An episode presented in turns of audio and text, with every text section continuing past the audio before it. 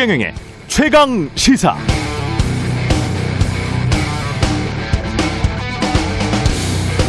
네, 문재인 대통령의 방미 성과에 대해 여러 평가들이 나오고 있습니다.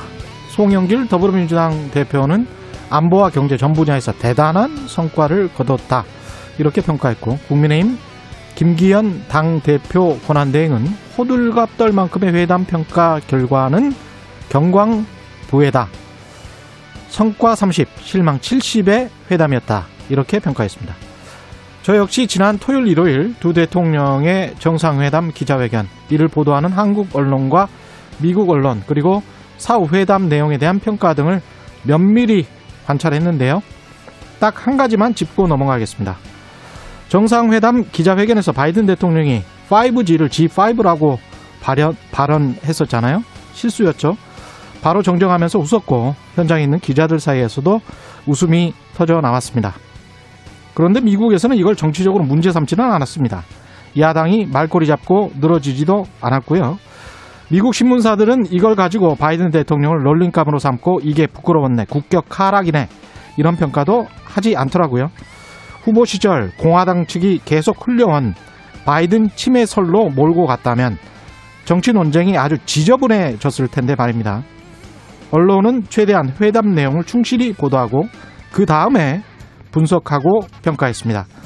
전 이 부분이 가장 부러웠습니다. 우리도 5G 관련 비슷한 에피소드가 있었고 게다가 이번에는 이번에도 일본은 햄버거 먹었네. 우리는 크랩 케이크를 먹었네. 우리는 또 그런 기사가 인터넷 포탈을 장식했었는데 이게 정말 대단한 그 무언가를 의미하는 건 아니지 않습니까? 이런 가십성 보도를 하는 이유 사실은 정파적 계산을 염두에 둔 이미지 정치 놀이에 빠져 있기 때문이 아닌가요?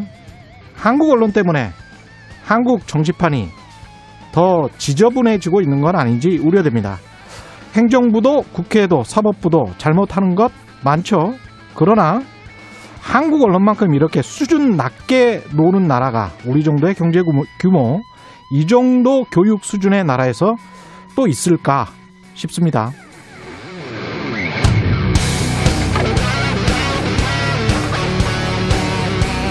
네, 안녕하십니까. 5월 25일 세상에 이익이 되는 방송 최경련의 최강시사 출발합니다. 저는 KBS 최경련 기자고요. 최경련의 최강시사 유튜브에 검색하시면 실시간 방송 보실 수 있습니다. 짧은 문자 50원, 긴 문자 100원이 드는 샵 9730. 무료인 콩 어플에도 의견 보내주시기 바랍니다. 오늘 1부에서는 국민의힘 이종배 정책위 의장 연결해서 어제 발표한 부동산 정책에 대해서 자세히 짚어보고요. 2부에서는 여의도 정책맨 더불어민주당 홍익표 의원 만나봅니다.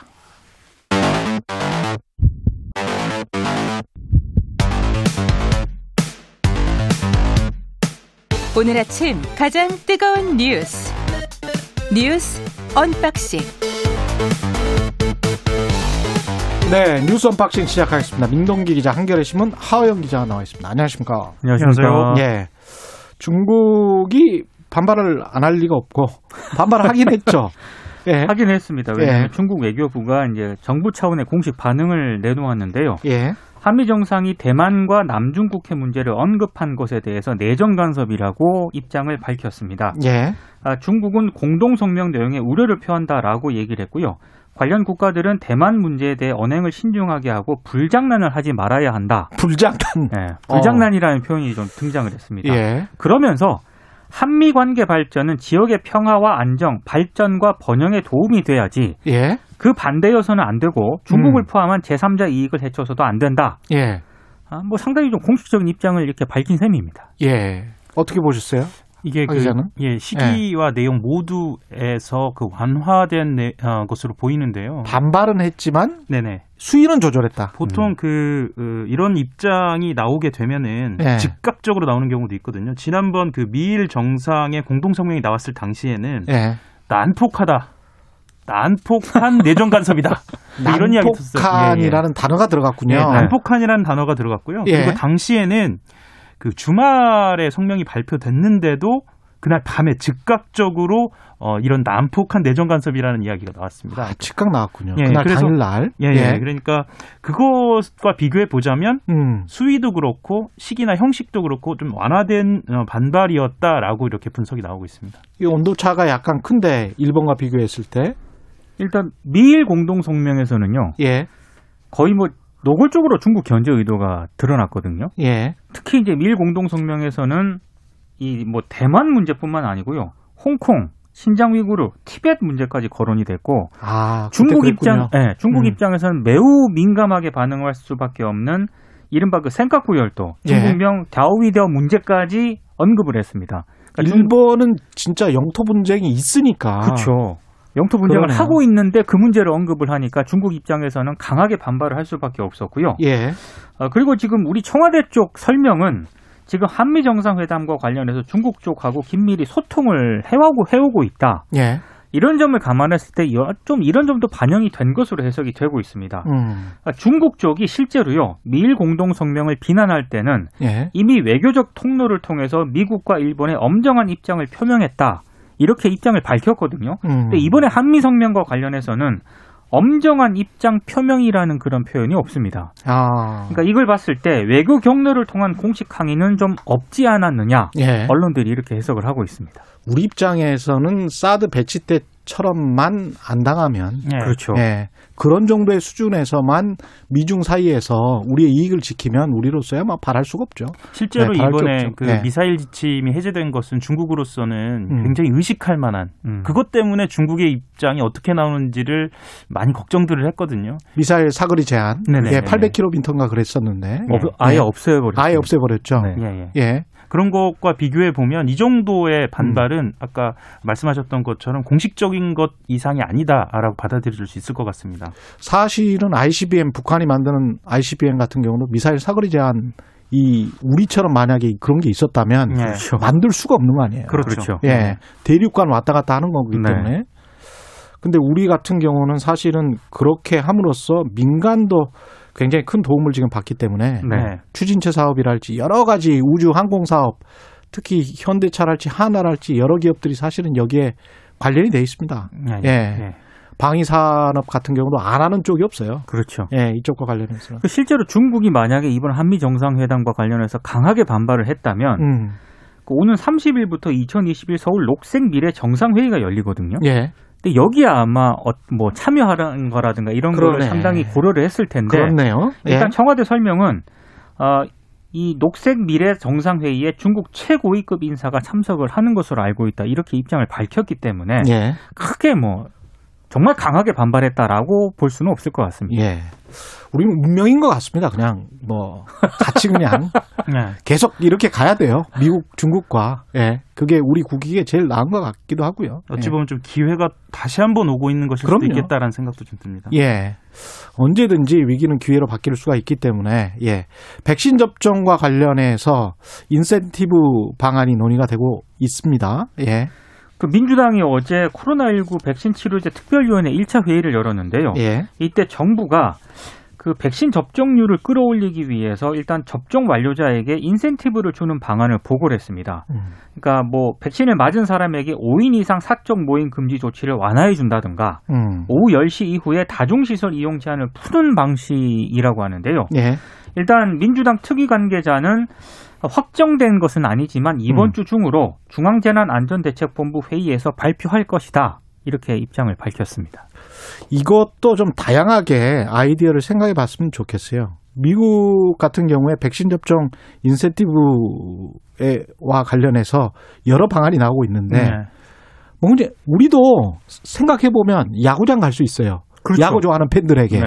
뭐 이런 걸 할지 이게 맞춤별로 이렇게 생각을 해보면 네.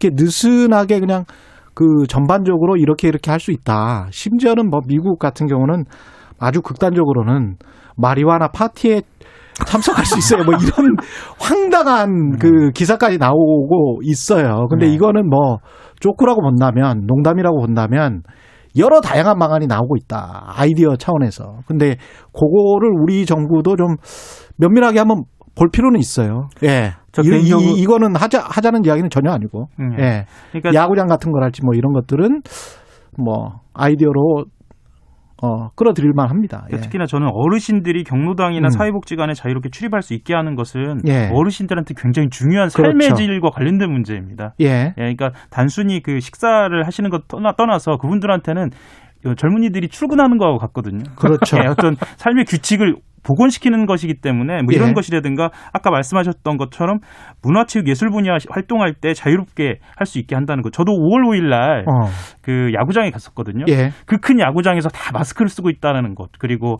거기서 치맥을 할 수 없다는 것은 정말 뭐 그렇죠. 불행한 일이다 이런 생각은 좀 들더라고요. 그리고 뭐저 네. 같은 경우는 등산 좋아하는데 네. 등산을 여러 명이서 가서 뭐 다섯 명 이상이서 마스크 벗고 뭐 뭘 먹을 수 있다. 네. 뭐 이런 거는 굉장히 큰 요인이 될 것 같아요. 유인 요인이. 사실 저 개인적으로는 예. 백신을 접종을 한다면은 예. 방송할 때 마스크를 벗고 해주는 거를 아니 지, 금도 사실은 진행자의 경우는 마스크를 벗을 수 있다 이렇게 돼 있잖아요. 네네. 그래서 제가 이제 마스크를 벗고 있는 건데 그런 것도 충분히 가능하죠. 그렇죠. 예, 그거는 이제 직업과 관련된 거니까. 네. 예. 다만 형평성을 기하기 위해서 예. 인센티브에 부정적인 여론이 좀 있긴 합니다. 음. 왜냐하면 백신을 접종하는 자체가 지금 단계에서는 혜택인데 네. 인센티브까지 주는 거는 좀 너무 과한 거 아니냐. 그리고 음. 내가 원해서 늦게 맞는 게 아닌데 백신 접종자에게 인센티브까지 제공하면 좀 불평등한 것 같다. 음. 이런 여론도 한편에서는 분명히 있는 것 같습니다. 예. 알겠습니다. 국민의힘 그 전당대회 관련해서는 이준석 전 최고가 여전히 돌풍입니까? 돌풍인 것 같고요. 오늘 네. 뭐 어, 이준석의 돌풍과 관련한 여러 분석 기사들이 좀 신문에 많이 실렸던데요. 그래요? 지금 이준석 전 최고위원은 대구를 지금 방문을 하고 있고요. 2주 동안 대구 민심 청취 일정에 돌입을 했습니다. 그리고 역시 초선의 김웅 의원도 대구에서 대구 경북 청년 당원과 간담회를 가, 가지면서 지도부 세대 교체를 호소했고요. 나경원 전 의원 같은 경우에는 부산으로 갔고 또 초선 김은혜 의원도 부산 유엔 기념 공원 묘역을 참배했는데 일제히 지금 당권 주자들이 예, 영남행 쪽으로 지금 영남행 티켓을 끄는 상황입니다. 아, 뭐 영남 쪽에 그 뭐라고 해야 될까요? 당심? 당심이죠. 그렇죠. 네. 예, 당심을 끌어당길 수밖에 없는 거잖아요. 그쪽이 그렇습니다. 제일 많으니까 아무래도. 그러니까 예비 경선 같은 경우에는 당원 투표 50, 여론조사 50으로 이제 컷오프를 하고요. 예. 그 다음에 본 경선 같은 경우에는 당원 투표가 70이거든요. 여론조사 예. 30이고요. 이것 때문에 영남행을 하는 것 같고요. 이준석 전 최고위원 같은 경우에는 대구 서문시장하고 경북대를 방문을 했거든요. 예. 이거는 그 대구 안에서도 서문시장은 대표적인 보수 표심이고 음. 어, 경북대 같은 경우에는 젊은이들이 주로 가는 그 젊은 표심에 관련돼 있는 거여서 이 동선 하나도 좀 세밀하게 들어가고 있다. 그러니까 정치를 잘 하는 것은, 이제 두고 봐야겠지만 음. 잘 아는 것은 좀 분명하다라는 분석도 좀 나오고 있습니다. 근데 이게 이제 어제 누구였나요? 김태흠 의원이 네. 그랬었나요? 네. 예. 너무 노예한 것 같다 젊은 사람이. 그러니까 박근혜 전 대통령이 나를 정치를 하게 해줬다 그런 부분에서 고맙다라고 했는데 어 언제 비난하면서 뭐 탈당한다고 예, 네. 등 돌리고 뭐 이럴 때는 언제고 네. 지금 와서 좀 이제 뻔뻔하다 이야기죠. 젊은 사람이. 지금 어제 이제 예. 약간 중진들이 반발을 하게 된 계기가요. 예. 오세훈 서울시장하고 원희룡 제주지사 때문입니다. 음. 오세훈 시장이 페이스북에서 이준석 전 최고위원을 비롯한 이른바 그 초선 의원들을 지지하는 듯한 그런 글을 썼거든요. 예. 어, 여기에 대해서 나경원 그 전 원내대표가 음. 아니 서울시정이 되게 바쁠 텐데 전당대회에 너무 관심이 많은 것 같다. 본인에게 편하고 만만한 당대표가 되면 좋겠다고 생각하는 것 아닌가라고 하면서 불편한 기색을 내비쳤고요. 예. 아까 진행자께서 말씀하신 김태웅 의원도 김태웅 의원 예, 예. 이준석 전 최고위원을 겨냥해서 아니 박근혜 전 대통령에게 감사를 표하기는커녕 비난하기 바빴고 등을 돌렸다라고 이제 비판을 음. 했거든요. 그리고 어제 또 재밌었던 게 갑자기 자동차 논쟁이 자동차 등장을 했습니다. 예. 나경원 전 원내대표가 이번 음. 당 대표는 예쁜 스포츠카를 끌고 갈 수 있는 자리가 아니라 짐을 잔뜩 실은 화물 트럭을 끌고 좁은 골목길을 가야 한다 이렇게 얘기를 했는데 음. 본인이 이제 화물 트럭이고 이전 최고위원 등을 비롯한 이른바 소장파들이 스포츠카다 이렇게 비판을 하니까 나는 일 잘한다. 그렇습니다. 예. 예. 이전 최고위원이 또 반박을 했습니다. 예. 내가 올해 전기차를 주문을 했는데 예. 깨끗하고 경쾌하고 짐이 아닌 사람을 많이 태울 수 있고 음. 내 권력을 나누어 줄 수 있는 그런 정치를 하겠다라고 얘기를 했거든요. 올해 전기차를 주문했으면 네. 아직 인도받지는 못했습니다. 6월 11일 전당대회 전까지 인도 받아야 될 텐데. 예. 분명히 인도받지 못했습니다. 한 1년 걸립니다. 예. 어떻게 될지 모르겠네요. 예. 비우고, 예. 서로 간에 이제 그런 입장인 거죠. 네. 실제로 그 이준석 전 최고에 대한 견제가 있다는 건 음. 그만큼 음. 당 안에서 어 기세를 보이고 있다. 어, 유리한 국면으로 가고 있다는 거에 방증입니다. 어떻게 보면 네. 자기를 중심으로 계속 이렇게 이야기를 한다는 거는 네. 굉장히 유리한 거예요. 굉장히 그렇습니다. 유리하고요. 예. 그리고 특히나 그이 그, 이당 같은 경우, 자유한국당 같은 경우, 아, 국민의힘 같은 경우에는 예. 선거를 아주 잘하는 정당입니다. 그래서 예. 어, 정치 효능감을 아는 당원들 같은 경우에는 실제로 전략적 선택을 할 수도 있다.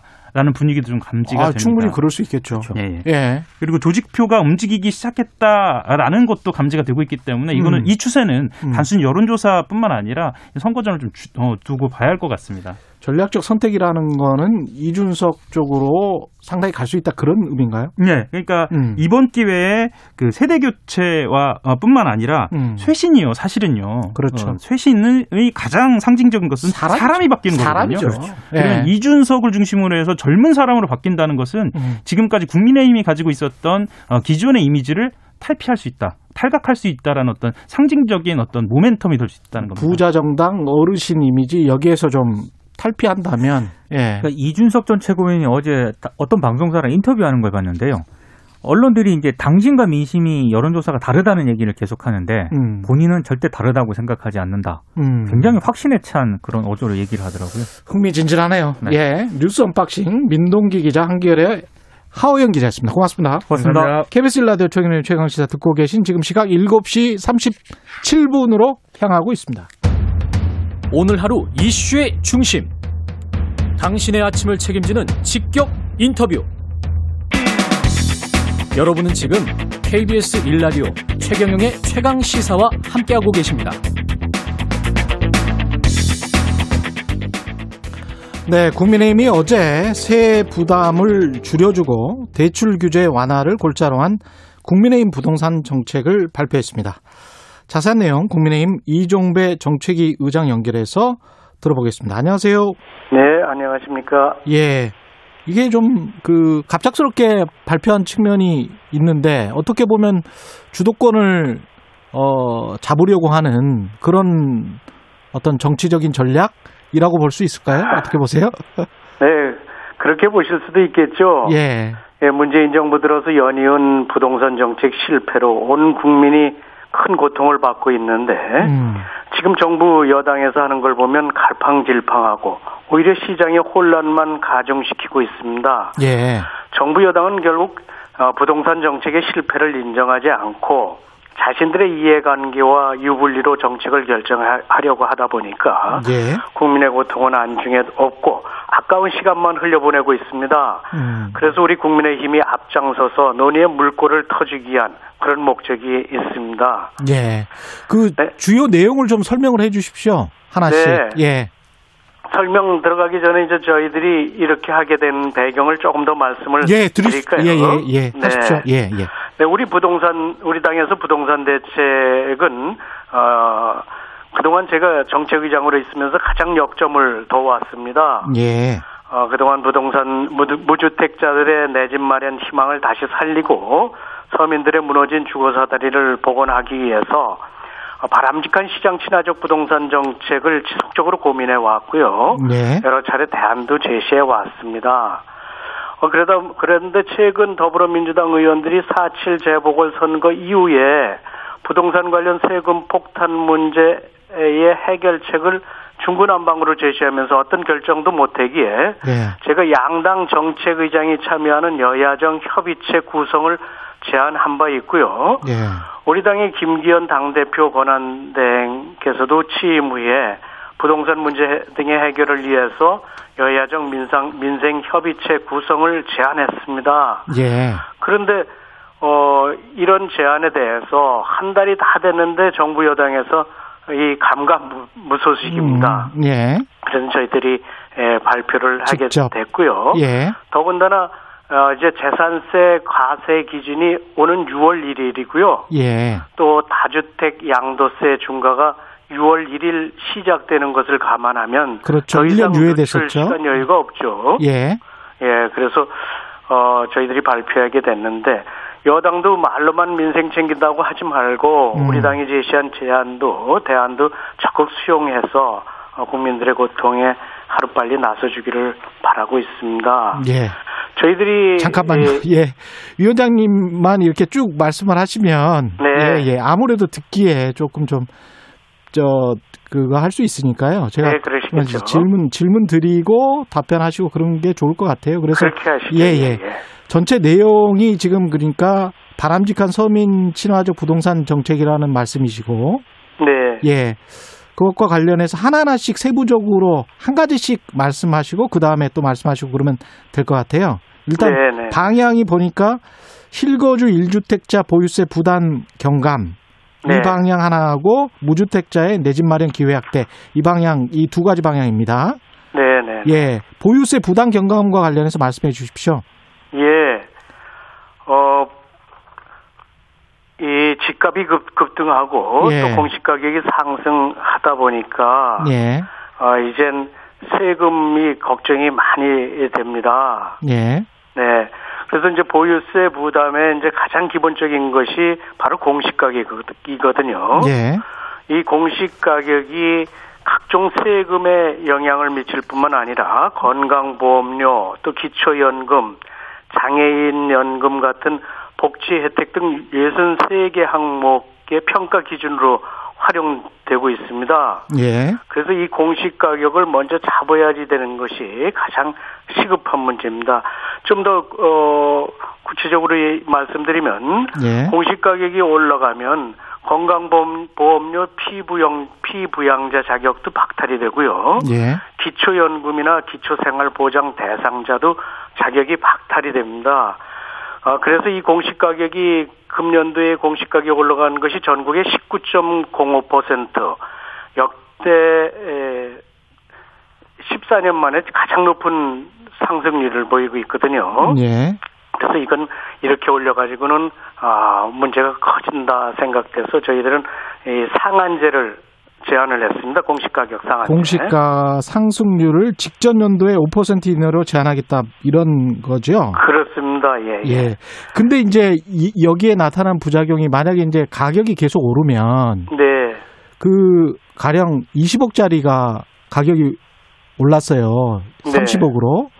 그러면 그걸 5%로 제한을 해버리면 지금 각각 집 가격들이 다 다르잖아요. 네. 뭐 1억짜리가 뭐 5천만 원 오른 거하고 10억짜리가 20억 오른 거하고는 전혀 다르지 않습니까? 네 네.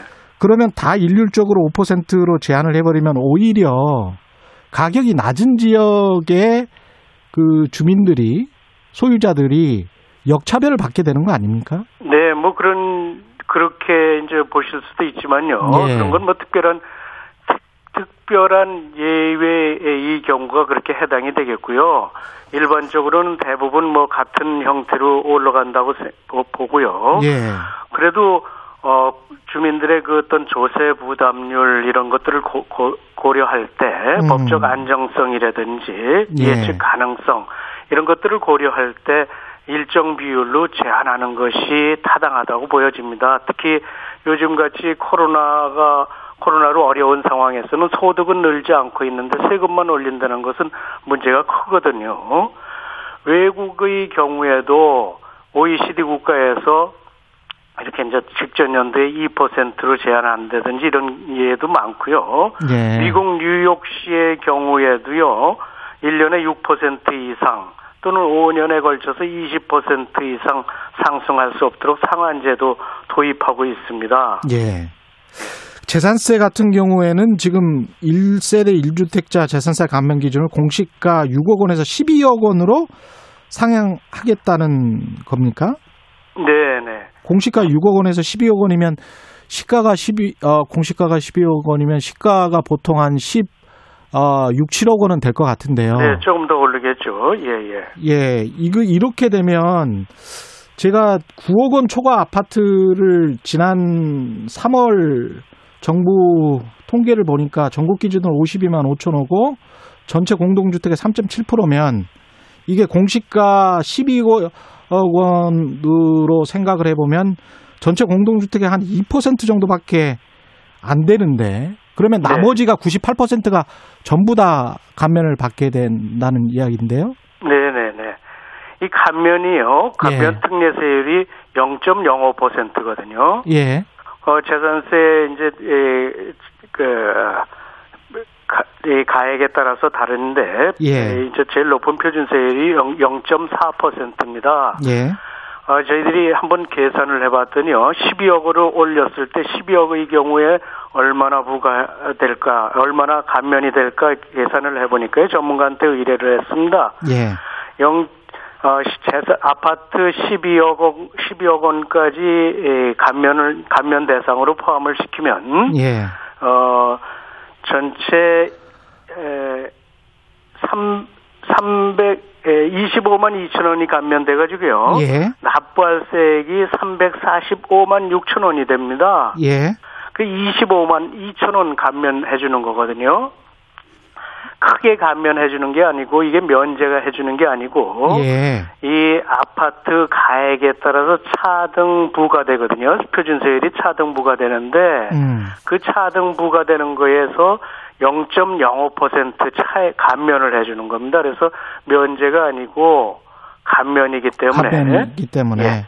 예 그래서 예. 부자 감세는 아니다. 예, 그렇습니다. 이게 중위, 대개 중위가, 중위가 아파트를 가지고 있는 분들에게 에, 감면을 해준다 이렇게 보시면 될 겁니다. 그러면 1주택 고령자 장기 보유자 공제율을 이제 최대 90%까지 상향하는 방향도 발표하셨는데 지금 정부의 종부세 같은 경우도 80% 공제 받을 수 있거든요. 네네. 근데 여기에서 이제 10% 포인트 높이겠다 이 말씀이신가요? 네 네 네 그렇습니다. 음. 이 집값이 급등하니까 예. 특히 이제 고령자라든지 소득이 없는 분들에 대해서는 조금 더 어 좀 고려를 해드려야 되겠다 생각해서 음. 저희들이 이제 10%까지는 이제 고령자 장기 거주자 예. 이것이 합쳐져 가지고 어, 합산이 되거든요. 예. 그래 그분들한테는 조금 더 혜택을 줘야 어, 소, 소득이 없음, 없는 분들이기 때문에 예. 그렇게 해줘야 마땅하다 생각합니다. 근데 이게 또 한쪽에서는 그렇게 생각할 수도 있을 것 같습니다. 조선일보 3월 보도를 보면요. 네. 그, 이 시가 한 36억짜리 아파트를 한 채 가지고 계신 분, 한 30년 이상 사셨으니까 이제 이런 어르신이죠.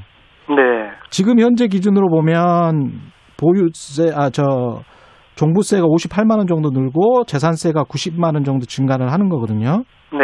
근데 일반 국민들이 봤을 때는 36억짜리 아파트를 가지고 있는데 재산 종부세 58만 원 늘고 1년에 재산세 네. 90만 원 느는 게 그걸 또 감면해 준다는 게 이게 이게 합당한가 이렇게 생각할 수도 있, 지 않습니까? 네, 그렇겠죠. 예. 그렇지만요. 예. 어, 이게 이제 집값이 급등한 거에 대한 에, 대비 대책이거든요. 예. 지금까지 80%까지 인정을 해줬던 걸 10%더 해주는 거거든요. 예. 예.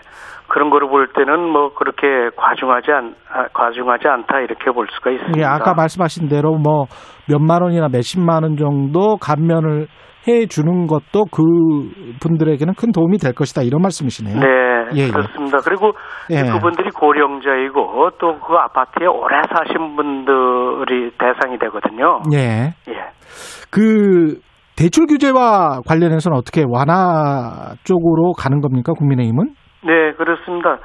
어, 저희들도 이 최초 구입자라든지 네. 신혼부부라든지 무주택 서민들 이분들이 에, 주택을 구입할 때는 어, 지금 우대 우대금 이를 적용하고 있거든요. 예. 우대 비율을 적용하고 있는데 그 우대 비율 적용하는 것을 10% 포인트 올려드리는 걸로 했습니다. 아, 예, 그렇군요.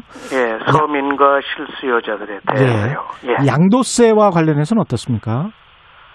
양도세는 이제 저희들 1가구 1주택자들을 예. 1가구 1주택자들도 양도세를 어 면제 기준을 9억에서 12억으로 올려드렸고요. 예. 그렇게 한 이유는 집값이 급등한 상태에서 집을 바꾸고자 할 때, 또 물론 큰 집으로 가고자 하는 분들도 있고, 또 뭐 좀 작은 집으로 가고자 하는 분들도 있고, 또는 이사 가고자 하는 분들도 있고, 이런 분들에 대해서는 이 정부의 정책 잘못으로 집값이 급등했기 때문에 이런 것들은 면세 기준을 좀 어, 타당하게 올려드리는 게 좋겠다 생각해서 9억에서 네. 12억으로 올려드리기로 했고요. 예. 어, 또 다주택자들이 다주택자들이 지금 저 어, 6월 1일부터 아주 중중화되고 있거든요. 예. 그러면 자꾸 매물이 점점 줄어듭니다. 다주택자들이 이제 매물을 안 내놓거든요. 예. 이 매물을 좀 내놓을 수 있도록 한시적으로 한 1년 정도 충분한 기간을 들여서 어, 매물을 내놔서 어, 이 공급이 주택이 주택의 단기적인 공급에 도움을 주도록 이렇게 유도하도록 그렇게 음. 했습니다. 예.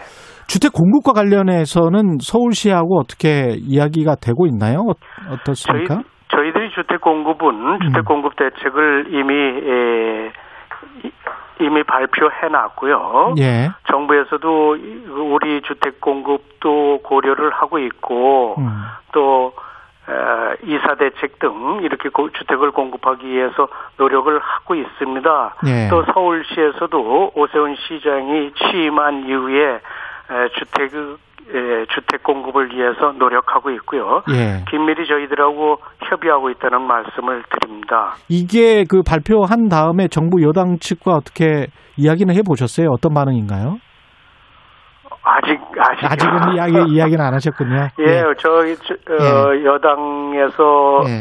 여당에서 원래 오늘 의총 정책 의총을 하기로 했다가 예.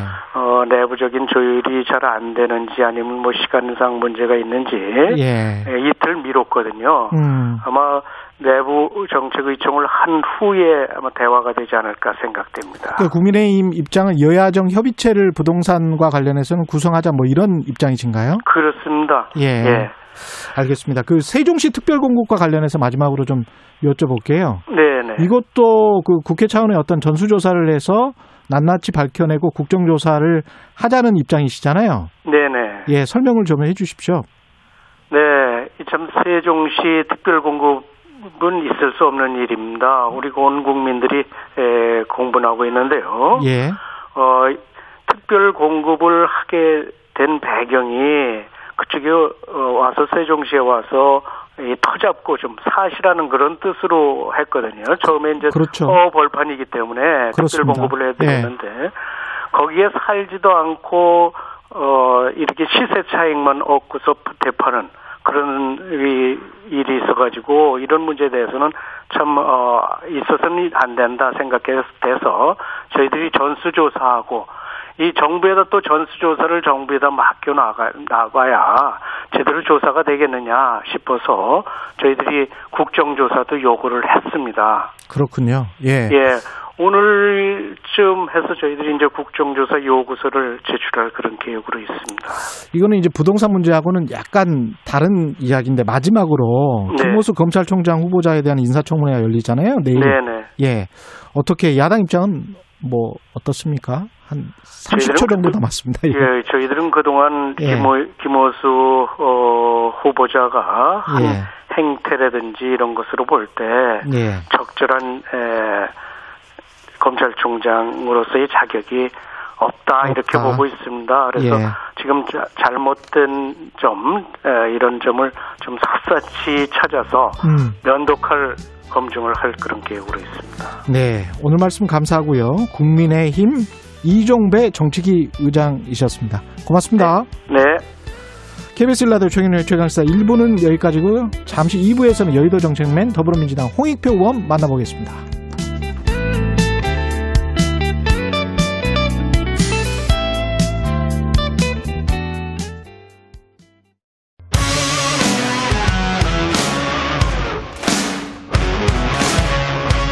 오늘 하루 이슈의 중심 최경영의 최강 시사.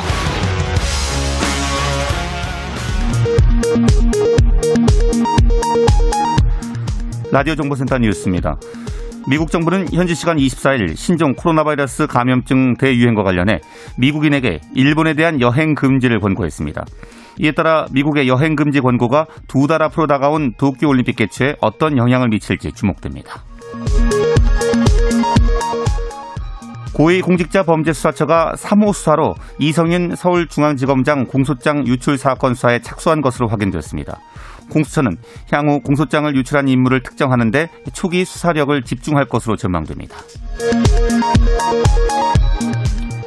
한국은행의 4월 소비자 동향조사 결과에 따르면 소비자들의 체감 경기가 5개월 연속 좋아지고 있는 것으로 나타났습니다. 5월 소비자 심리지수는 105.2로 4월보다 3포인트 높아졌으며 기대 인플레이션은 2.2%로 2년 내 가장 높았습니다. 국회 산업통상자원 중소벤처기업위원회는 오늘 손실보상법 입법 청문회를 열어 소상공인과 전문가들의 의견을 청취합니다. 손실보상법의 소급 적용 여부와 적용 기준, 범위 등이 중점적으로 다뤄질 것으로 보입니다. 지금까지 라디오 정보센터 뉴스 아나운서 최시중이었습니다.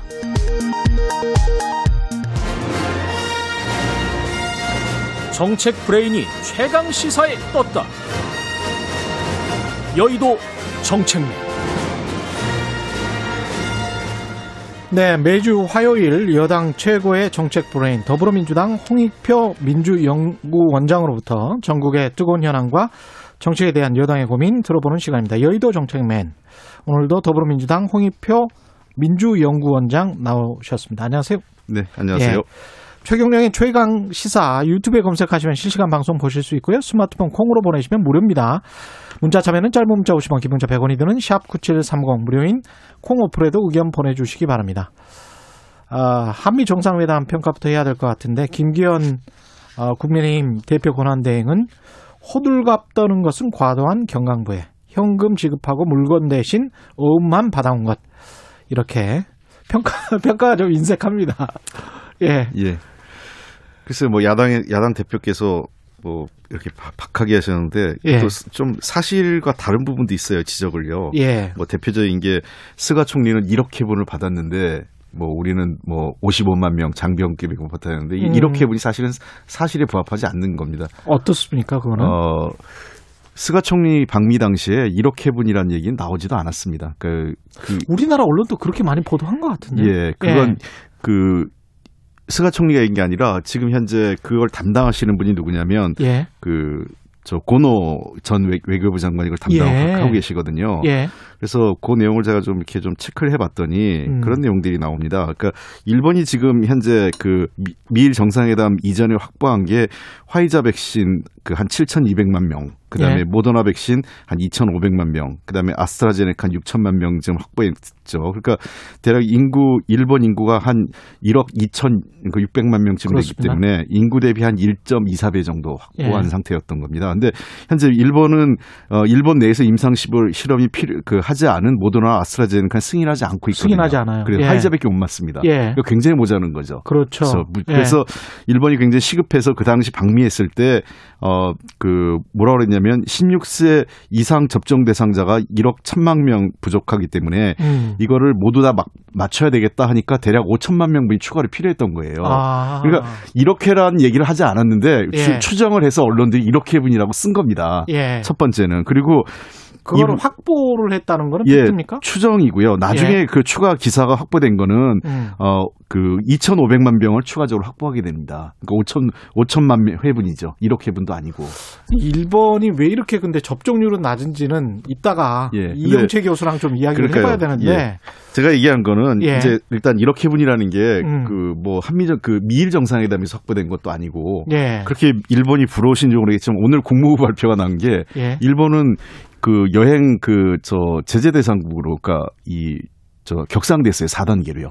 아, 그래요? 예, 미국이 그 네, 국무부가 네 단계 발표하는데 예. 사전주의가 있고 예. 그다음에 좀 그 강화된 주의 단계가 있고 음. 여행 재고가 있고 여행 금지 권고가 있는데 예. 일본은 4단계로 격상됐어요. 아, 그리고 우리는 그 여전히 2단 2단계 그 사전 그 그러니까 이제 강화된 주의 단계 예. 뭐 모르겠습니다. 뭐 저 일본이 아. 계속 일본하고 우리를 비교해서 일본보다 못하다고 얘기하는데 예. 어그 한국에 대해 상황은 여전히 모든 나라에서 굉장히 좋게 평가하고 있고요. 예. 어 요번에 미국 입장에서는 백신을 우리에게 그 한미동맹 차원에서 국군 장병에게 한 50, 음. 그 55만 명을 지원하는 거고 예. 추가적으로 백신을 그 더 공급하기 어려운 거는 음. 다른 여러 나라에 비해서 한국의 방역 상황, 코로나 음. 상황이 그 그 상당 그 괜찮은 상황이기 때문에 음. 한국에게 백신을 주, 기는 어렵 어, 그 추가적으로 대량의 물량을 주긴 어려운 상황이었다고 저는 보입니다. 근데 아. 비판하는 사람들은 백신 수합은 못한 거 아니냐 뭐 이런 식으로 말을 하잖아요. 그러니까 백신 수합보다 더 진전된 거죠. 그러니까 예. 왜냐하면 한국은 미국하고 한국이 가장 중요한 것은 세계에서 1위와 2위의 백신 생산 역량을 가진 국가입니다. 음. 아, 그러니까 백신 생산 역량을 가진 국가에서 백신 생산을 할 수 있는 어, 그 권한을 미국이 부여해 준 거죠. 이 백신 생산은 이 MOU를 체결을 했는데 네. 이렇게 계속 그냥 그 완벽하게 체결이 된 거라고 볼 수 있나요? 네, 네. 왜냐하면 미국 입장에서도 네. 한국에게 이 전 세계적으로 좀 백신이 부족한 거고요. 이, 음. 이 백신 부족 그 상황이 이 자칫 뭐 미국 문제뿐만 아니라 글로벌 위기 차원으로 가고 있는 거죠. 대표적인 지금 인도 상황이지 않습니까? 네. 그래서 이 백, 자기들이 백신을 공급 하는데도 한, 미국도 한계가 있기 때문에 음. 백신 생산 역량을 가진 나라에서 백신을 추가 생산한다면 어 그 굉장히 그저 글로벌 상황, 그러니까 글로벌 음. 그 백, 팬데믹에 대한 글로벌 대응이 어, 한 단계 그 높아지는 거기 때문에 음. 1단계로 한국과의 그 백신 동맹을 그 체결했다고 보면 될 것 같습니다. 그 한쪽에서는 또 이렇게 이야기하더라고요. 무균 충전 해가지고 생산만 하는 건데 뭐그 아, 예. 그, 그런 의미에서 이제 김기현 예, 예 당대표 그, 권한대행은 호들갑이다 뭐 이런 식으로 음. 평가를 하는 것 같아요. 그, 그렇진 않고요. 왜냐하면 예. 어, 어쨌든 그 이 마지막으로 최종적으로 밀봉하는 거에서도 상당한 기술력이 필요하고 음. 그다음에 그 최종적으로 그거를 만들어내는 거거든요. 그러니까 예. 결국 뭐냐면 최종적인 단계에서 그 백신은 한국에서 있다는 겁니다. 중요한 음. 사실은. 예. 그래서 국내 우선적으로 공급할 수도 있기 때문에 음. 어, 그 문제는 우리로서는 굉장히 더 어, 1단계로 얼마를 받아오는 것보다는 훨씬 더 장, 중장기적 관점에서 어, 백신 수급에 있어서 훨씬 더 안정적인 상황을 만들 수 있다고 저는 생각을 하고 있고요. 그, 그 부분에서 바이든 대통령이 기자회견에서 말한 게이 들이 굉장히 한국의 특정한 회사 이렇게 이야기를 했거든요. 한국의 네네. 특정한 회사가 굉장히 그 정교한 기술을 가지고 있고 네. 그렇기 때문에 어 이들 스스로에게 for themselves라고 말했습니다. 그들 스스로에게 공급할 수 있을 것이다. 생산하게 되면 예. 이런 이야기를 그렇습니다. 했습니다. 그러면 그 부분은 국내에서 생산하게 되면 한국은 그 부분에 관해서 어느 정도는 자급자족을 할 수 있도록 하겠다라는 그런 의미인가요, 이게? 어, 아마 자국의 우선 공급을 할 수 있는 걸 승인해 줄 것 같습니다. 아. 그러니까 어, 우리도 그 한국도 근데 중견 국가로서 책임 있는 나라이기 때문에 그렇죠. 백신 공급이 그 백신을 생산했을 때그 음. 그 물량을 100% 어, 한국에서만 소비한다는 것은 좀 현실적으로 어려울 거로 봅니다. 현실적으로 어렵겠죠. 예. 당연히 수, 수출을 해야 되겠죠. 예. 예. 일부 일부 물량은 해외에 보내야 되는 게 맞고요. 음. 그러나 우선적으로 예를 들면 뭐 생산 물량의 50%든 음. 뭐 70%든 몇 퍼센트 정도는 우리가 우선적으로 확보할 수 있기 때문에 어, 상당히 안정적인 필요하면 우리가 생산 물량을 더 늘릴 수도 있지 않겠습니까? 예. 어, 그런 측면에서 어, 우리로서는 그 굉장히 강력한 백신에 대한 어, 안전 공급 안전망을 음. 자국에 확보했다라는 것이 중요합니다. 그리고 우리나라가 이제 이 저이 그 화이자 백신이나 이런 뿐만 아니라 모더나 백신 그 다음에 아스트라제네카 등등 여러 가지 백신에 대해서 국내 생산을 하고 있거든요. 예. 그러니까 우리로서는 그런 측면에서 한국은 백신에 음. 있어서는 미국 다음에 제2의 생산 역량을 가진 국가라는 것입니다. 근데 이게 저는 그 외교전 할 때마다 정말 궁금한 게 있었는데 민간 기업들의 이런 계약에 관해서 한미 두 나라 정부가 어느 정도로나 개입할 수 있나요? 어, 글쎄요. 아마 그 지금 그 백신 같은 경우는 좀 특수한 상황이기 때문에 그런 것 같습니다. 네. 왜냐하면 미국 같은 경우는 백신 개발에 상당히 많은 R&D 비용을 미국 정부가 지원을 했기 때문에 그렇네요. 예, 미국의 영향력이 좀 있는 거고요. 음. 어, 뭐 사, 이번에 뭐 44조 원의 그 미, 대미 투자, 특히 삼성을 중심으로 해서 미국에 대한 투자가 있었는데 그건 한국 정부의 그뭐 이 민간 기업에게 하랴 말라 이렇게 할 수 있는 건 아니죠. 그렇죠. 그러나 이 문제는 한국 정부에게도 도움이 되지만 음. 어, 삼성이나 뭐 SK 등 우리 한국 기업에게 반도체 생산하는 한국 기업에게도 불가피한 선택이었다는 겁니다. 그들도 돈을 벌만 하니까 갔을 거 아니에요. 네, 그리고 미국이 네. 글로벌 공급 반도체 이그 소위 그 클러스터 공급 체계를 바꾸려고 하고 있지 않습니까? 네. 그러니까 생산 가치 체계를 그 기존의 동아시아에서 중국과 연계돼 있는 거에서 이제는 미국 중심으로 새롭게 재편하려고 하는 그런 과정이기 때문에 어, 삼성이나 SK 같은 경우에서도 이 미국의 요구를 수용하지 않는다면 음. 사실 미국 시장이 계속적으로 지속적으로 수출하거나 어, 안정적인 기술 어떤 협력 같은 것을 하기가 어려운 상황이라는 거죠. 예. 그런 측면에서 어, 정부의 이해관계, 외교적 음. 이해관계와 기업의 어떤 그 사적 이해관계가 서로 어느 정도는 이그 동조 현상을 가지고 있다고 봅니다. 공조를 했다. 동, 조 예. 동조하고 있다. 그러니까 예. 정부 기업은 이, 그 손실을 보는데 정부가 강제로 떠밀 수 없는 거죠. 그럼요. 예, 그런 어, 그러니까, 잘못하면 그거 최순실 스캔들하고 예, 똑같은 거예요. 예, 그게. 그러니까 그거는 전혀 예. 그런 상황은 아니고 예. 이번 상황 같은 경우는 어, 한국 그 주요 그 대기업 몇, 몇몇 대기업과 음. 어, 정부의 외교적 이해관계가 상, 어, 서로 맞물려 있기 때문에 음. 이번에 그 한미 정상회담에서 그런 부분들이 실현될 수 있었던 거죠. 그렇군요. 그 남북 관계와 관련해서는 어느 정도로 평가를 하세요? 어, 남북 관계에 대해서는 어, 우리 정부로서는 일단은 어, 그 상당한 실익을 거뒀다 이렇게 봅니다. 왜냐하면 사실 바이든 정부에서 있었던 일이거든요. 싱가포르 회담이. 어, 그리고 그 427 판문점 회담도 바이든 정부 시, 아, 저, 저, 이 바이든 정부가 아니라 트럼프 정부 시절이었기 때문에 그렇죠. 어, 이것을 전면 부인할 수도 있었던 그러니까 인정하지 음. 않을 수도 있는 상황이었지만 어, 우리 정부의 여러 가지 그 외교적 설득 노력에 따라서 어, 그 바이든 정부가 기존의 트럼프 정부에서의 그 대북 정책의 성과였음에도 불구하고 우리 정부가 했던 4.27 판문점 회담과 그다음에 그 6월달 그 지난 그 2017년 2010 그 18년 6월에 있었던 싱가폴 회담의 성과를 수용했던 겁니다. 그래서 예. 이건 한미 정상회담에 포함이 됐고요.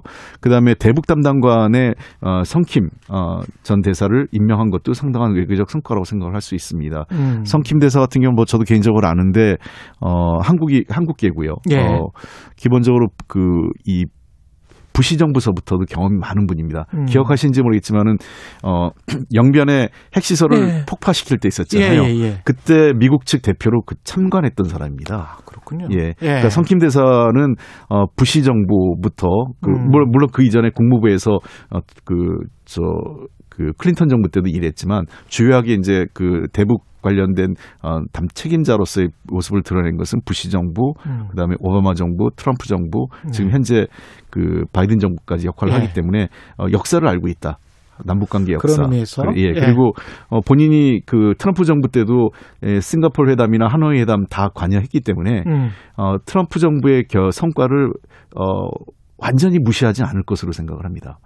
부동산 관련해서 여쭤봐야 되는데 방금 전에 뭐 이종배 정책위 의장 국민의힘 이야기했는데 종부세, 재산세, 양도세, 뭐 대출 규제 여러 가지 다 이야기했습니다. 하나씩 이야기를 하게 할게요. 그 종부세 네. 관련해서는 지난번에 뭐 고려하고 있지 않다. 그런 말씀하셨잖아요.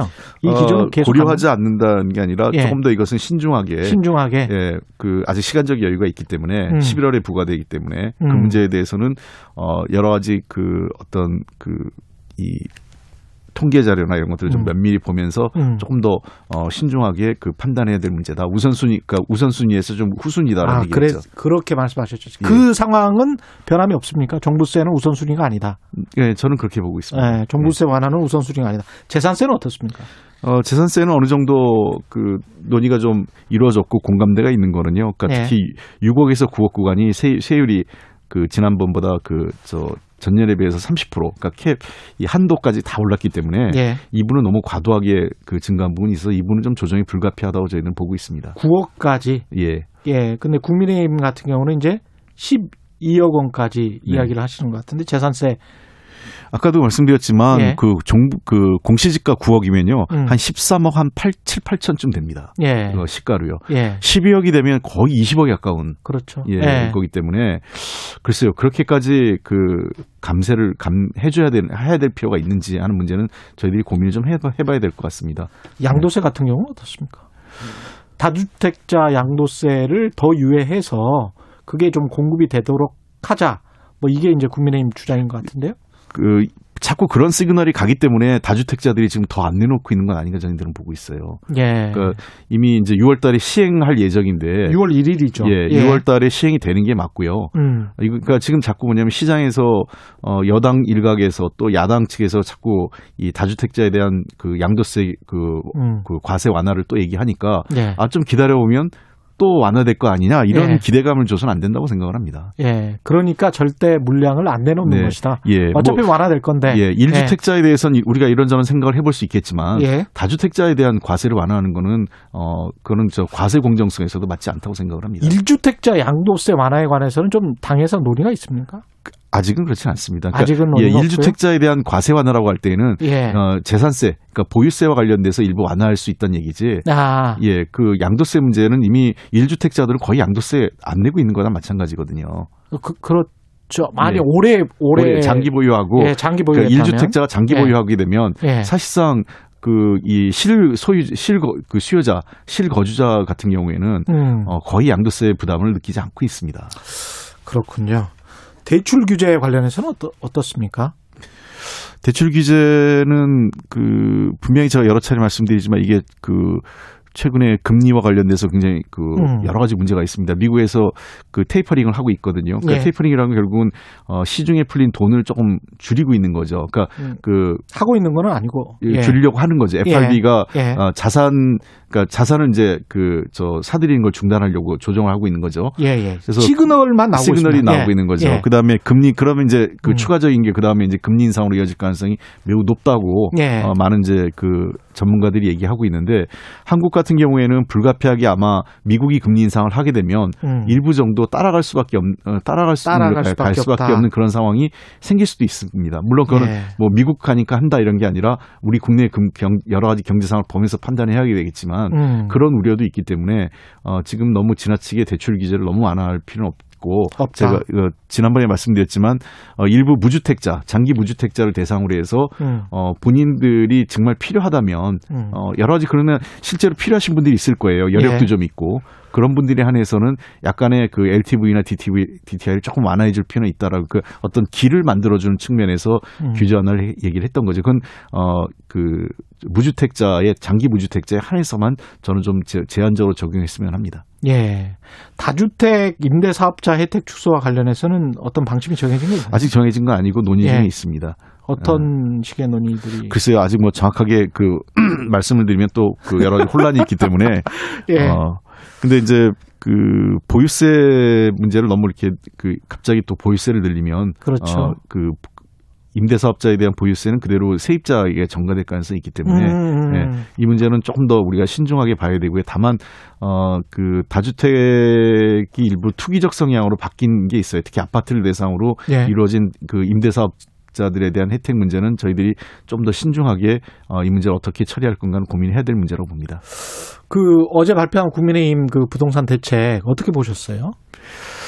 아 글쎄요 뭐 그 전반적으로 그 완화 쪽만 강조하셨기 때문에 음.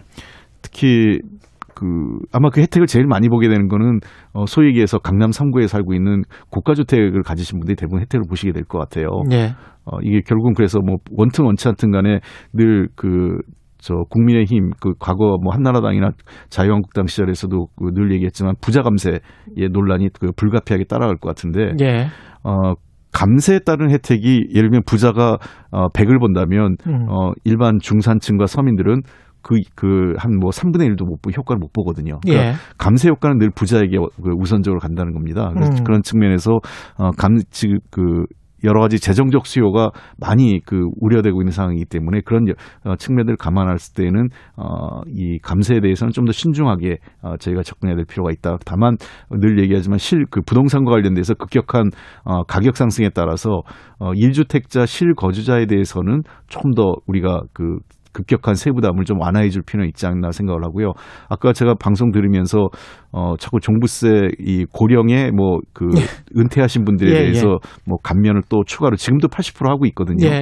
어, 저는 뭐 이미 제가 몇 차례 그 기재위 있을 때 그 장관한테 질문했지만 음. 굳이 필요한다면 그 이 종부세 이연제는 할 수 있다고 생각을 해요. 세금을 음. 깎아주는 것보단. 음. 그러니까 지금 당장 소득이 없어서 세금을 낼 수 없는 상황이라면 종부세를 낼 수 없다면 나중에 파실 때, 네, 나중에 그 매매하거나 또는 음. 어그 증여 또는 상속할 때 그때 그 한꺼 한꺼번에 정산할 수 있게 어, 저는 어 종부세 이연제 정도는 저희가 도입할 수 있지만 세금을 깎아주는 것보다는 도리어 그런 방식이 그 훨씬 더 합리적이지 않을까 생각을 합니다. 조세 정에 맞지 않는다. 예. 예. GTX-D 관련해서 지금 정부가 서울 여의도나 용산역까지 운행하는 방안을 검토하겠다 고 밝힌 겁니까?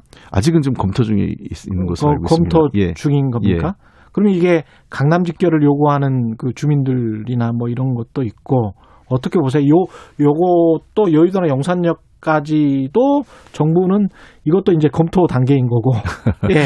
그러니까 뭐이 실제로 김포 쪽에 예. 워낙 노선이 없어요. 그 인구 대비해서 그렇죠. 연결 예. 노선이 있기 때문에 추가적으로 뭐 예를 들면 기존의 5호선이나 8호 9호선을 연장하거나 음. 또는 GTX D 노선을 좀 더 연장을 해서 수도권의 그 출퇴근에 대한 수요를 조금 더그 이 확보할 수 있는 어그 이 인프라를 확충해야 되는 그런 음. 필요성 분명히 있는데요. 이게 어디까지 갈지는 좀 봐야 될 것 같습니다. 예. 어 실제로 어 강남 까지 가는 게 하남시까지 연결시키는 게 이게 맞는지 그렇죠. 어, 예. 그러니까 그거는 효, 용성 대비 봐야 되거든요. 예. 어디까지 예. 연결시키는 게 실제로 그 우리가 그 상당히 막대한 투자 비용이 들고요. 음. 그러니까 그 투자 비용 대신 국저 이 김포 지역 주민들에게 돌아가는 실익이 어디 어느 게 더 합리적인지에 대해서는 조금 더 그 소통하면서 들을, 들을 필요가 있다고 생각을 합니다. 알겠습니다. 오늘은 여기까지 듣겠습니다. 여의도 네. 정책맨 더불어민주당 홍익표 민주연구원장이었습니다. 고맙습니다. 네, 감사합니다. 네. 공정, 공익, 그리고 균형. 한 발짝 더 들어간다. 세상에 이익이 되는 방송. 최경영의 최강 시사.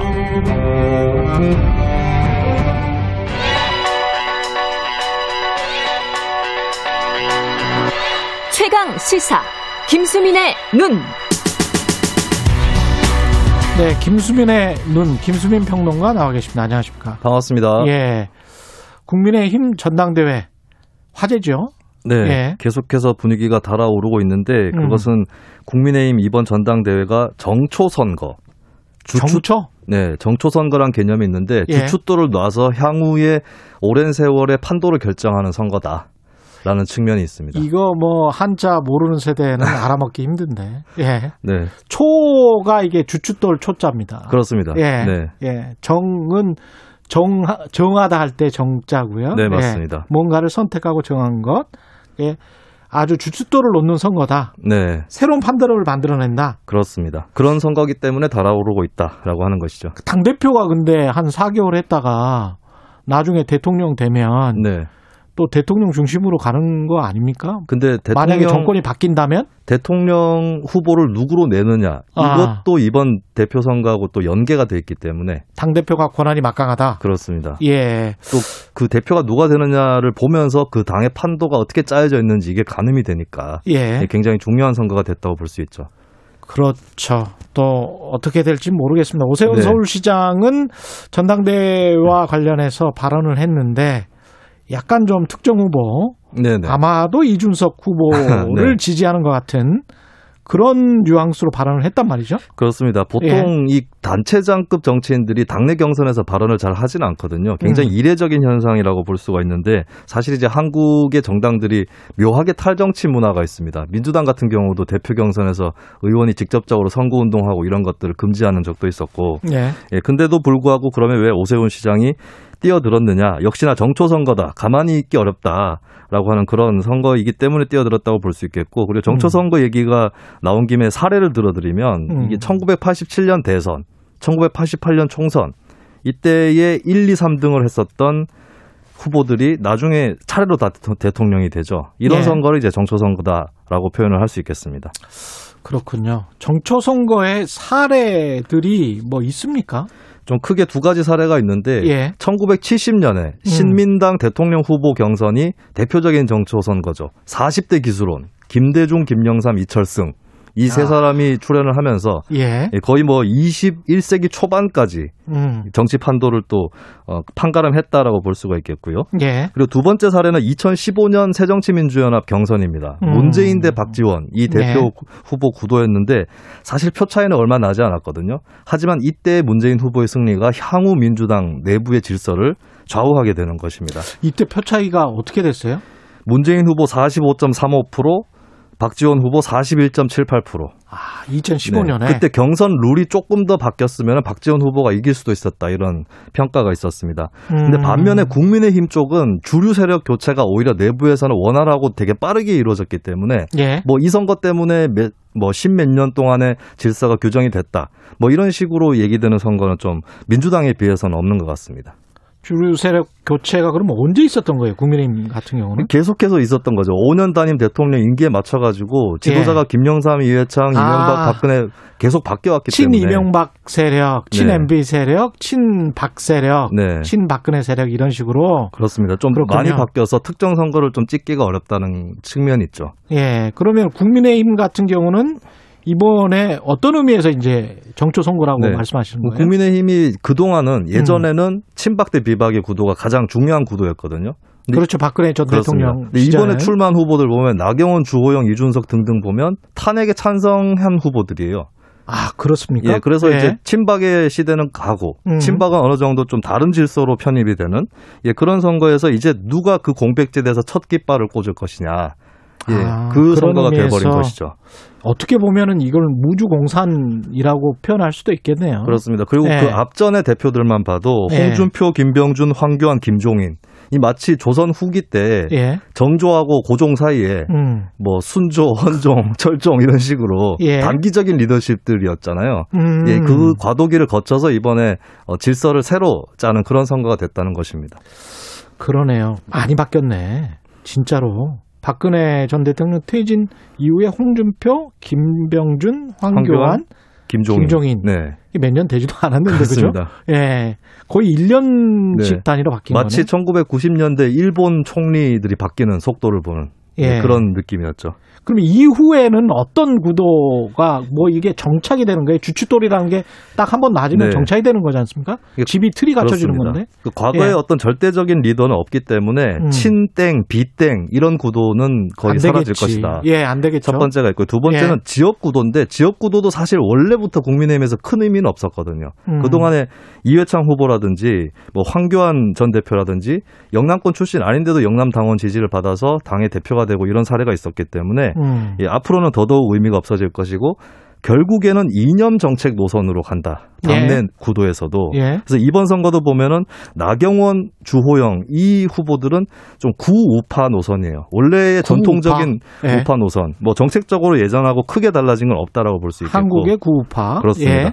그리고 신우파라고 한다면은 아무래도 이준, 석 김웅 예. 이렇게 들 수 있는데 양쪽 다 또 다릅니다. 음. 김웅 후보 같은 경우는 어, 뭐 노동자 이런 쪽으로 좀 더 중요시하는 음. 진보화된 보수 예. 이런 컨셉트라면은 이준석 후보는 이제 완전히 다른 전선을 갖고 오는 거예요. 그러니까 페미니즘 운동에 대한 반격이라든지 예, 완전히 그 구도가 바뀐다라고 볼 수가 있겠습니다. 복잡하네. 그래서 이들 예. 사이에서 어떻게 정책과 이념이 짜여지느냐 이게 가장 큰 변수가 되겠죠. 이게 어떤 뭐 큰 질서가 될지 의미가 될지는 좀 더 지켜봐야 되겠습니다. 네. 예. 또 누가 되느냐에 따라서 예. 크게 결과가 달라질 수 있겠죠. 예. 여기까지 할게요. 김수민의 눈 김수민 평론가였습니다. 고맙습니다. 감사합니다. 예.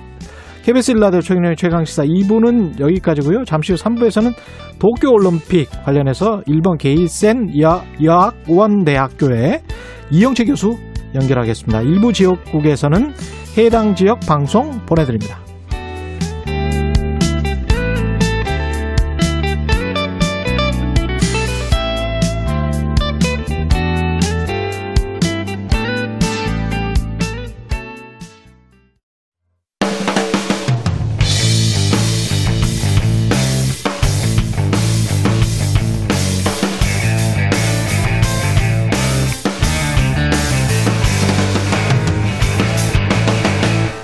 최경영의 최강 시사. 네, 도쿄올림픽이 두 달 앞으로 다가왔는데 일본 코로나19 확산세 여전히 심각해 보이고요. 올림픽 개최를 반대하는 국민 여론도 뭐 7, 80%에 이르고 있다고 하고 스가 총리는 강행 의지를 굽히지 않고 있습니다. 일본 정부가 왜 이렇게 도쿄 올림픽을 밀어붙이는지 일본 게이센 여학원대 이영채 교수님 연결돼 있습니다. 안녕하세요. 네, 안녕하세요. 올림픽 개막일이 7월 23일인데요. 예, 올림픽 분위기가 좀 느껴집니까? 어떻습니까? 네, 전혀 아니고요. 지금 현재 일본 국민들 속에서는 이대로 올림픽이 강행되면 이것은 일본의 최악의 재앙이 될 거다 이런 좀 분위기가 많고요. 네. 국민들의 80% 정도가 반대하고 있는데도 불구하고 왜 수가 정권은 지금 강행을 하려고 하는지 음. 오히려 국민의 생명들을 더 귀중하게 여겨라라고 하는 말들은 주변에서도 일반적으로 느껴지는 분위기인 것 같습니다. 최악의 재앙이 될 거다라고 이야기하는 이유는 아무래도 이제 코로나 방역 때문에 그렇습니까? 네, 그렇죠. 지금 현재 일본에서는 3차 3차 긴급 사태가 계속되고 있고 3차 긴급 사태. 그리고 예. 네, 그렇죠. 그리고 이게 이제 어 6월 20일까지 어 10개 지역이 또 연장된다고 발표가 되었고요. 예. 그러니까 지금 가장 심각한 문제는 이런 지금 현재 일본이 폭발적인 감염 확산 단계라고 해서 일본이 일본 정부 스스로 4단계 높은 수준을 계속 유지하고 있는데 예. 어 중증 환자라든지 그리고 사망자가 늘어나고 있는 상황 속에서 올림픽이 강행한다는 것은 뭐 이대로 의료 붕괴를 더 어, 만들겠다는 거죠. 어, 이것은 정부가 해서 해서는 안 될 일이라고 오히려 정부를 더 불안하게 생각하는 분위기인 것 같습니다. 하루 확진자 수나 뭐 사망자 수 통계가 좀 나온 게 있나요?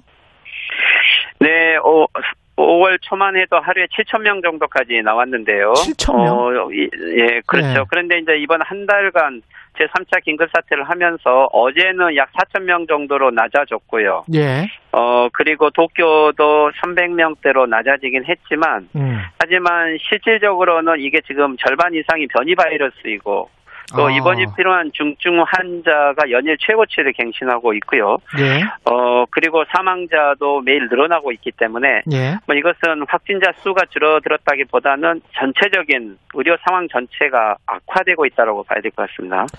그 일본 인구가 1억 2천만 명 정도기 때문에 우리 수준으로 따지면 한 2천 명, 2,500명 정도 하루 확진자가 지금 현재 있는 거네요. 예. 뭐 지금은 평균 3천 명에서 4천 명으로 봐야겠죠. 예. 백신 접종률 같은 경우는 왜 이렇게 낮습니까? 일본이? 네, 그렇죠. 일본 지금 백신 접종률이 4%를 가고 있지 못하는데, 예. 뭐, 첫 번째는 어, 백신을 접종하려고 하는 인력이 없는 거죠. 의사나 간호사들이 여기에 동참하고 있지 않고 지금 네. 현재 어, 병원을 유지하기도 힘들다라고 하는 것이 현재 상황이고요. 그리고 두 번째는 실제 접종을 하려고 하는 장소를 확보하지 못해서 장소가 부족해서 어제부터 오사카 도쿄를 중심으로 대규모 접종 장소가 처음으로 오픈을 했고요. 어. 그렇지만 이제 예약을 해야 되고 이러는데 어, 대부분 고령자들이 컴퓨터로 예약을 할 수 있는 시스템이 제대로 되어 있지 않고 어 그러니까 기본적으로 시스템이 부족한 거죠. 전화를 해도 에, 거의 응답을 하지 않고 있고요. 또 지방에 배송을 하더라도 어 이것이 날짜대로 맞지 않아 가지고 실질적으로 전체적인 시스템 자체가 따라가고 있지를 못하고 있는 것 같습니다. 아, 일본이 굉장히 선진국인 줄 알았는데 꼭 그렇지만도 않군요. 아베 정권 약 어, 7, 8년 기간에 실질적인 어, 현장의 능력과 그리고 통계 조작을 통해서 관료들이 발표해온 이 갭들이 코로나 시대에 적나라하게 그 역량이 드러나고 있는 것 같습니다. 예. 이 도쿄올림픽 개최에 대해서 일본 반대 여론은 아까 말씀하신 대로 거의 80%그 정도라고요?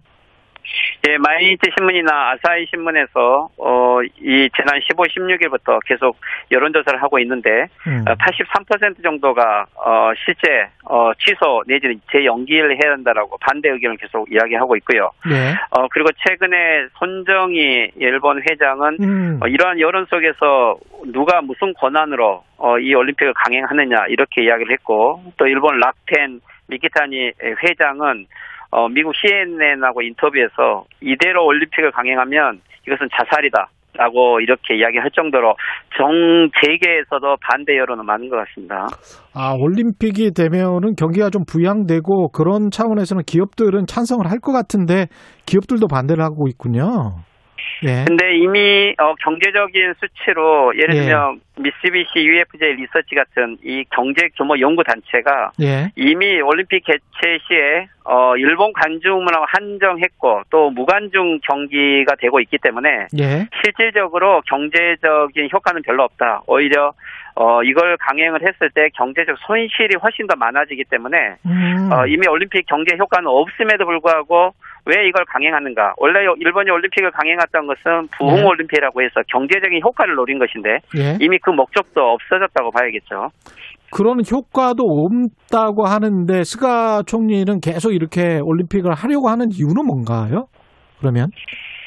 그렇죠. 어, 그래서 스가 총리가 이것을 경제적인 효과가 아님에도 불구하고 강행하려고 하는 데는 아마 지금 스가 정권의 지지율이 31%까지 급락을 하고 있는데 예. 어, 정권을 유지하기 위해서는 그래도 일본 문화상 올림픽을 강행하면 국민들이 지지할 것이다. 그리고 올림픽을 개최했다는 것만으로도 뭐 하나의 legacy 같은 성과를 낼 수 있다고 하는데 하지만 좀 더 본질적인 측면은 수가 정권은 원래 아베 정권의 아바타로서 그 기반을 가지고 있기 때문에 예. 이 아베 전 정권의 이익 구조가 올림픽을 추진하고 있는 어 여러 이익 집단들과 연결돼 있고 결국 아베 전 수상의 이익을 대변하고 입장에서 정권을 유지하기 위해서는 어, 피할 수 없는 선택인 것 같습니다.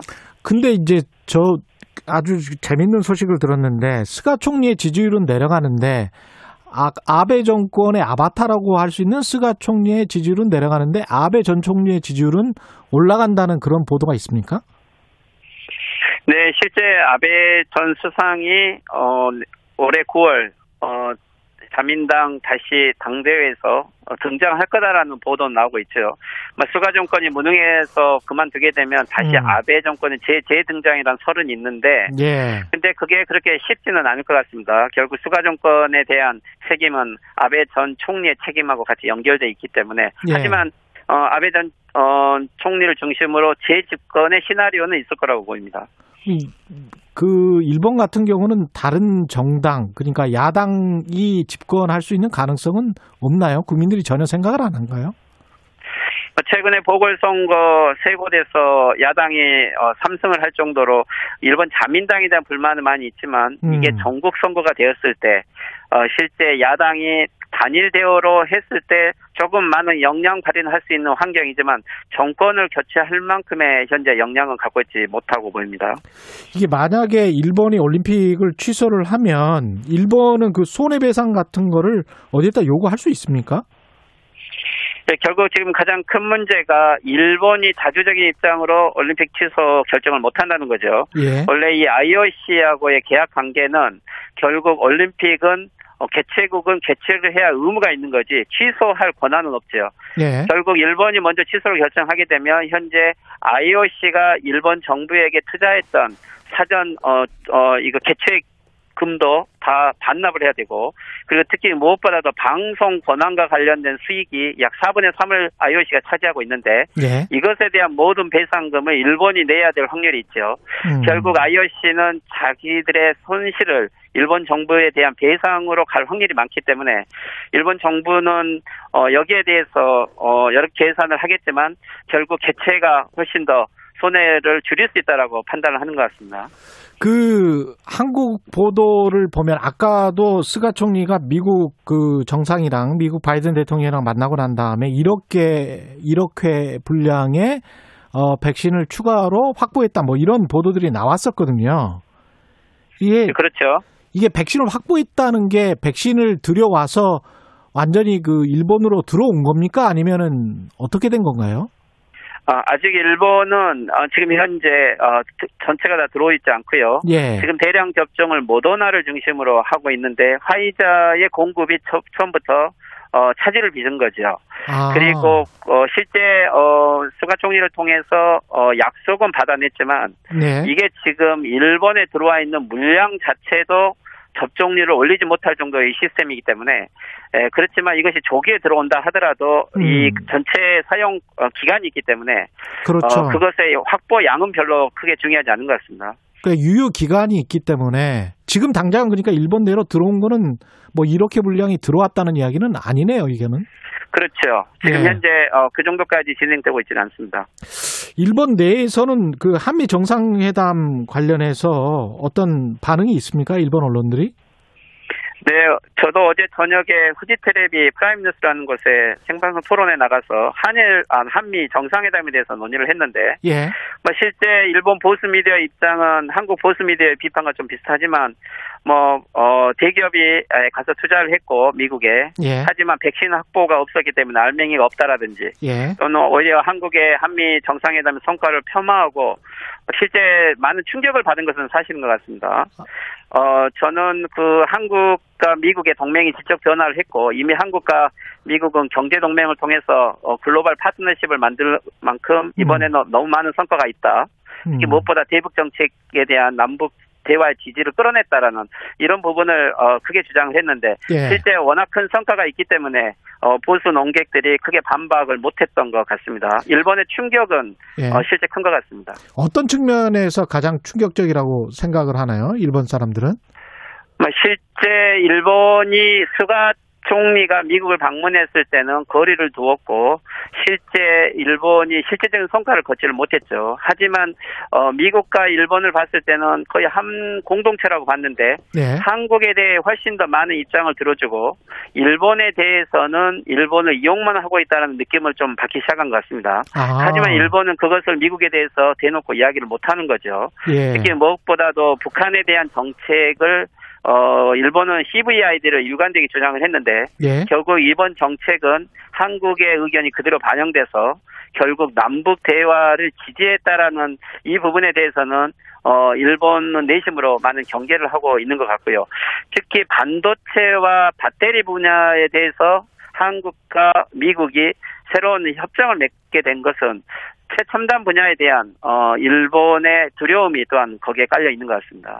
일본 경제가 1분기 때는 좀 안 좋았고 4월에 약간 좀 좋은 그 지표들이 좀 나오 나왔는데 지금 5월에 들어와서 이렇게 상황이 안 좋아지면 일본 경제는 어떻게 보세요, 교수님은?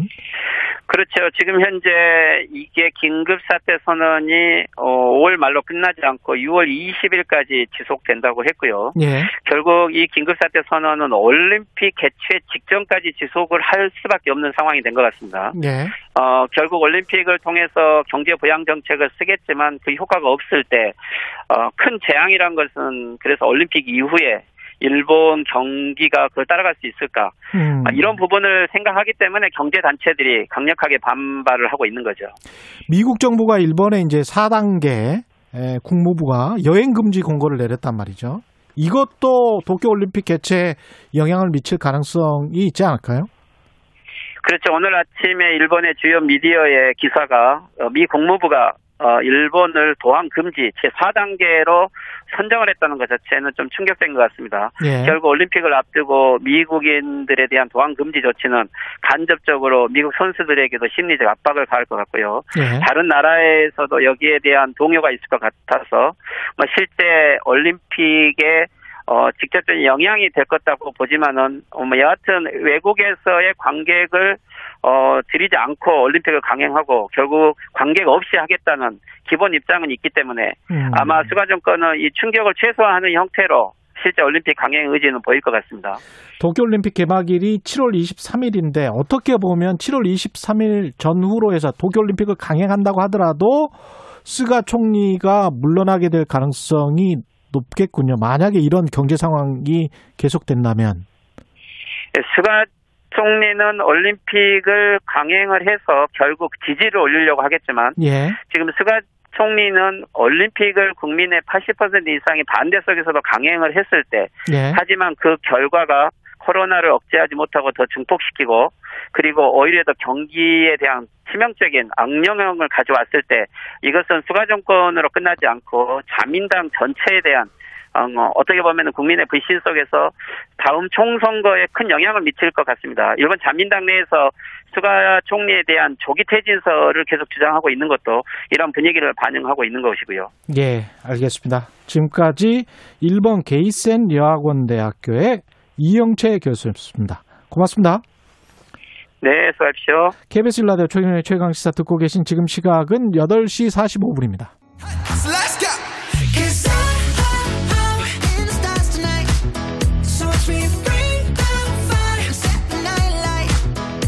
네, 그룹 방탄소년단 BTS가 기록 행진을 이어가고 있는데요. 현지 시각으로 바로 어제 미국에서 열린 빌보드 뮤직 어워드에서 사관왕을 또 휩쓸었다고 합니다. 휩쓸었다. 예. 는 표현을 쓸 만큼 BTS의 인기가 거침이 없습니다. 김윤하 음악 평론가와 전화 연결돼 있습니다. 안녕하세요. 안녕하세요. 예. 빌보드 어워드 뭐 이런 거는 아시는 분들은 많을 것 같고 네. 이번에 그룹 방탄소년단이 수상한 빌보드 뮤직 어워드 이거는 어떤 상인가요? 네, 여러분들이 알고 계시는 빌보드 차트를 기반으로 한 시상식이라고 보시면 돼요. 예. 한마디로 이제 매주 매주 발표가 되는 그 빌보드 차트의 기록을 기반으로 1년에 한 번 이 빌보드가 주관을 하고 있는 시상식인데요. 예. 미국 안에서는 아메리칸 뮤직 어워즈 그리고 그래미 어워즈와 함께 미국의 3대 시상식으로 꼽히고 있는 굉장히 대표적인 시상식입니다. 거기에서 무슨 무슨 상을 탄 건가요? 사관왕이라는 게?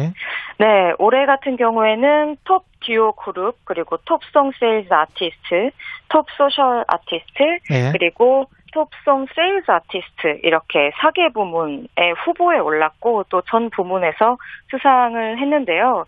이 경우에 이제 두 부문이 있어요. 톱송 세일즈 아티스트와 톱 소셜 아티스트, 아, 네. 톱 셀링송 이 부문에는 올해 처음으로 이제 후보에 올랐었고 그리고 어, 처음으로 수상을 하게 된 부문입니다. 어, 지난해 빌보드 차트에서 1위를 3주 동안 기록했었던 다이너마이트 히트에 힘입은 결과라고 보시면 될 것 같고요. 예. 그리고 이 가운데서 Top Duo Group 같은 경우에는 3년 그리고 Top Social Artist는 5년 연속 후보에 오르고 있거든요. 예. 여러모로 뭐 몇 년 전부터 이 시상식을 휩쓸고 있는 그룹이라고 보시면 될 것 같네요. 예, 이게 그러니까 음반이 가장 많이 팔렸다. 과거 의미로 보면 뭐 이런 거죠. 어, 방금 이제 그 수상 부문들 이름을 들어서 아시겠지만 굉장히 좀 직관적이에요. 예. 예를 들자면 이제 Top Selling Song이라고 하면 가장 많이 팔린 곡. 이라고 보시면 될 것 같고요. 또 음. Top Song Sales도 이제 그런 개념으로 받아들이시면 되는데 그래서 가장 많이 팔린 노래라고 음. 말씀드릴 수 있습니다.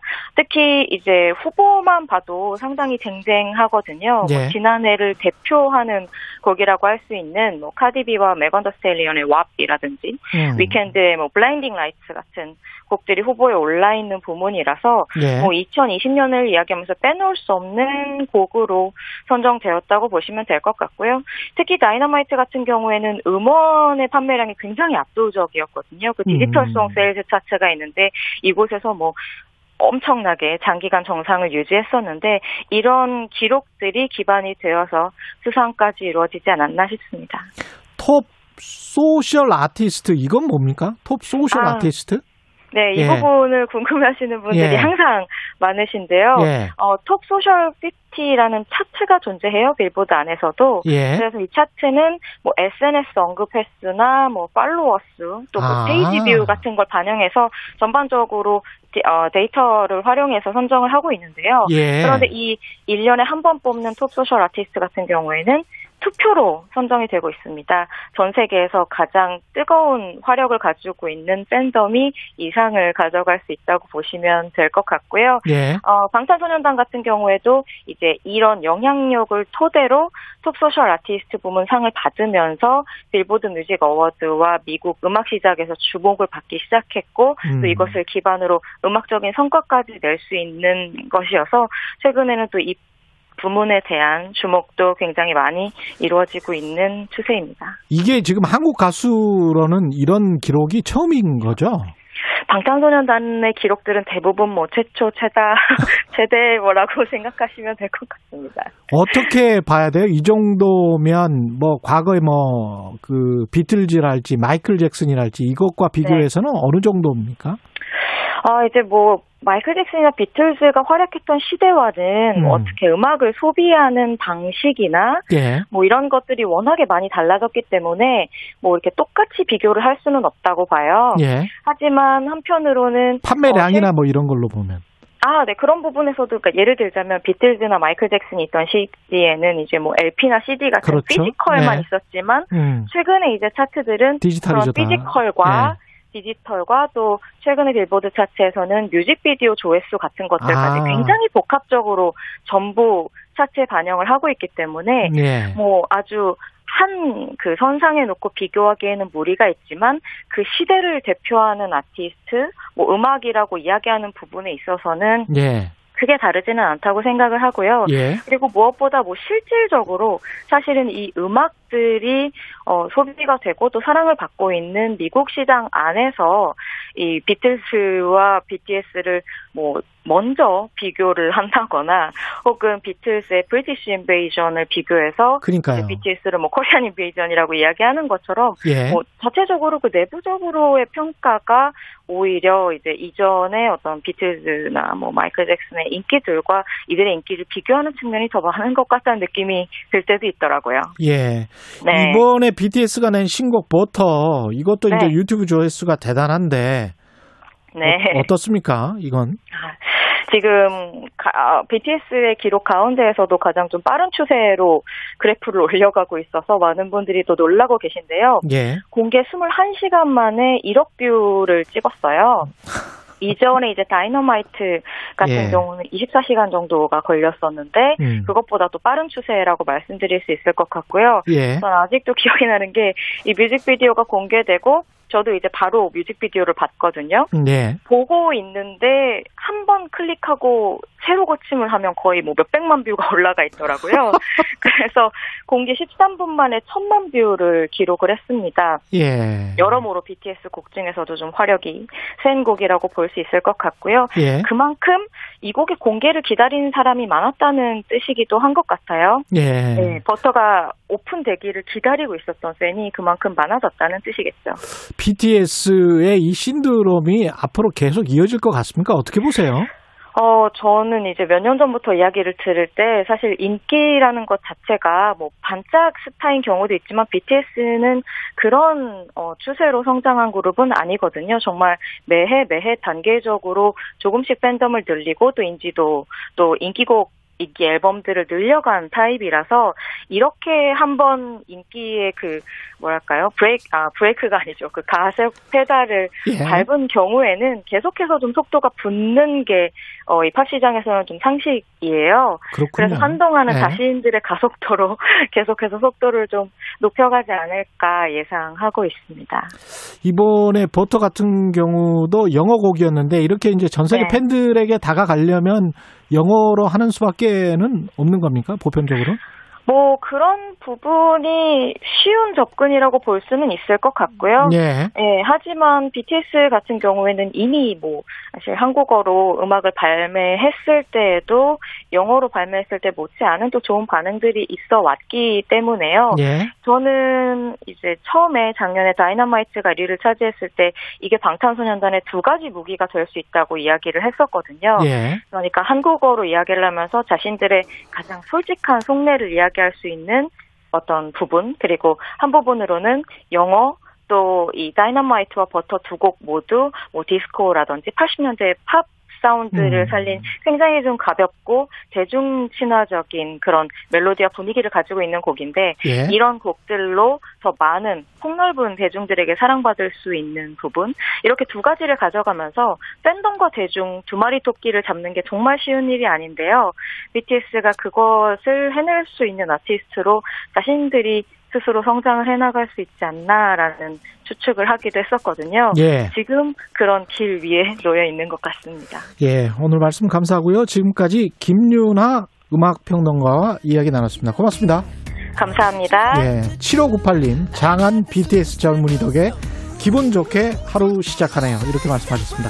5월 25일 화요일 KBS 일라디오 최경의 최강시사 오늘은 여기까지입니다. 고맙습니다.